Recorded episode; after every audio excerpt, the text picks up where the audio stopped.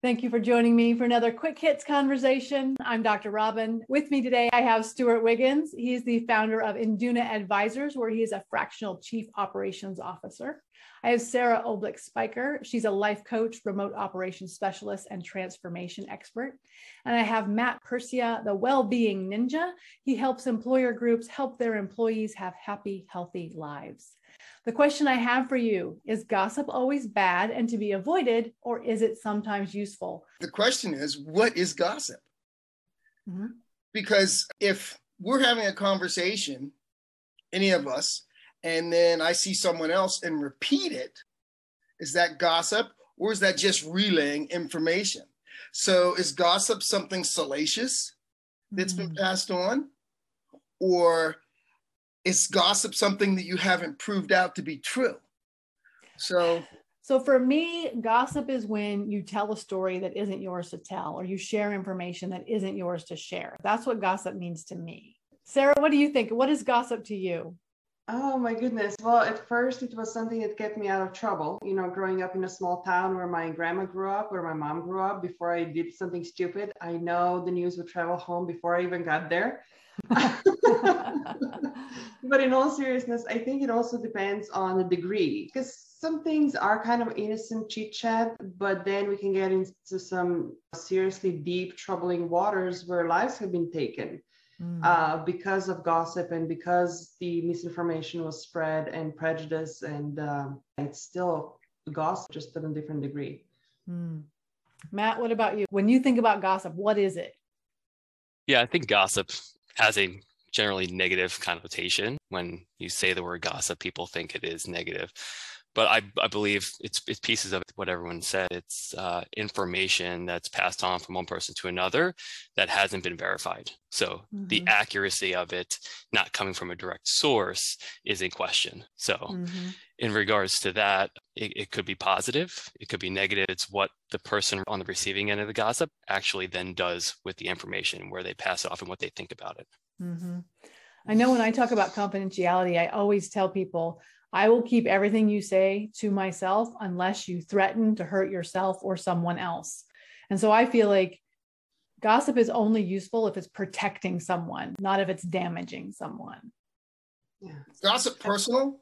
Is it passing personal information? Well, so if you're just passing like information about a company or about a project, I don't think that's gossip. That's data, that's information.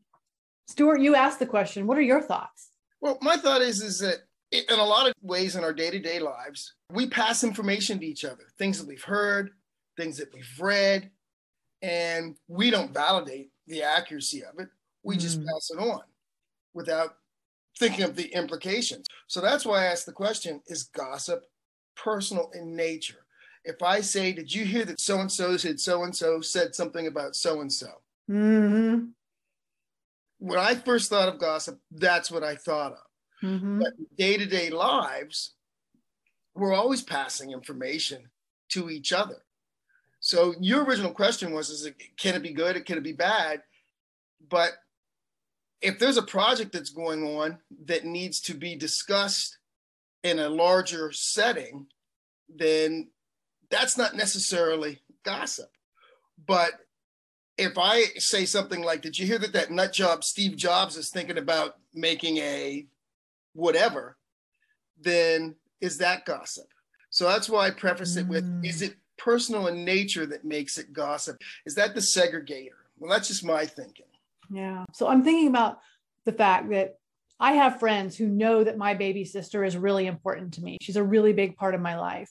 And so they don't know her directly, but they'll often ask me, Oh, how is she? How is she doing? And I, if I'm like, Oh, she's good, or her daughter this, or something cute, or whatever, that's fine. But if I think about telling them something that would make her embarrassed if she knew they knew, then that's inappropriate for me to share. And that's gossip. Which brings a question, for example, being a former journalist, like uh, codes of ethics when it comes to gossiping, when you have the whole channel whose business is spreading gossip. Uh, mm. Where's that line between reporting the facts, which have went down the drain years ago, as we know, uh, and uh, damaging, intentionally damaging, or just being so ignorant that you turn around and it's like, well, if you don't like what I'm writing about, then sue me. Mm. hmm Yeah, I think what you said there is intention. I think that's a big part of it too, is who's passing over the information and what's the intention of that information. So, to the point, Stuart, you mentioned about conversations and passing information back and forth.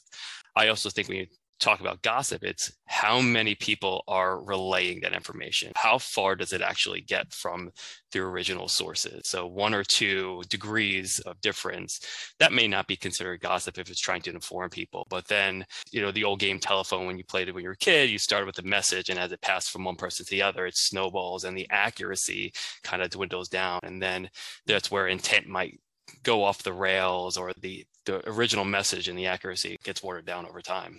Mm-hmm. And if you're a manager or a leader and you're having conversations with other managers or leaders, when is it gossip and when is it trying to help someone grow or talking about whether someone's a good fit or not? Again, back to your point, Matt, I think it's intention. Am I intending to just drag this person down or is there a reason I'm having this conversation and can it be helpful to them in some way? I think, in a way, it tells more about the person doing the gossip than the subject and I personally always keep it in mind if I'm hearing something from somebody that I know, when they turn around, they're going to be telling something about me to somebody mm. else. So, back to your point about having acquaintances who might know somebody, you know what to say to whom and what not to say to somebody else.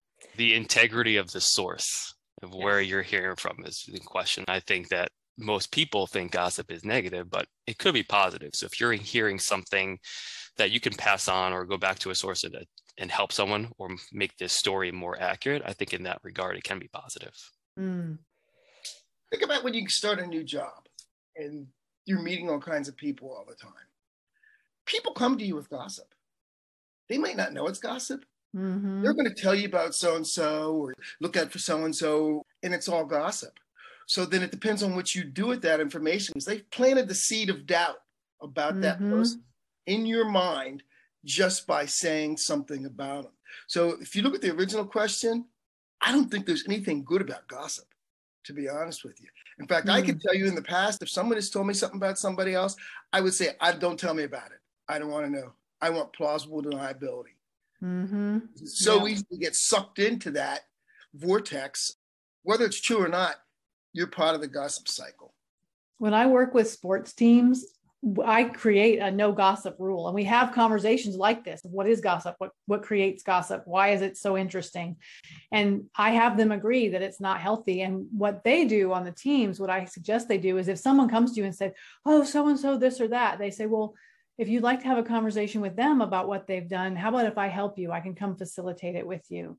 And we'll talk to them. So they avoid that triangulation where I'm talking to Stuart about Sarah or you know sarah's talking to matt about me. If you're going to have a conversation get everybody involved where somebody has that chance to say no that wasn't my experience. That wasn't what happened. That wasn't my intention or i'm sorry i apologize. But i think that too often we do get into that where we love the storytelling part. No who did what? What happened? And oh do tell. You should have yeah. this conversation with four 10 year olds and get their definition.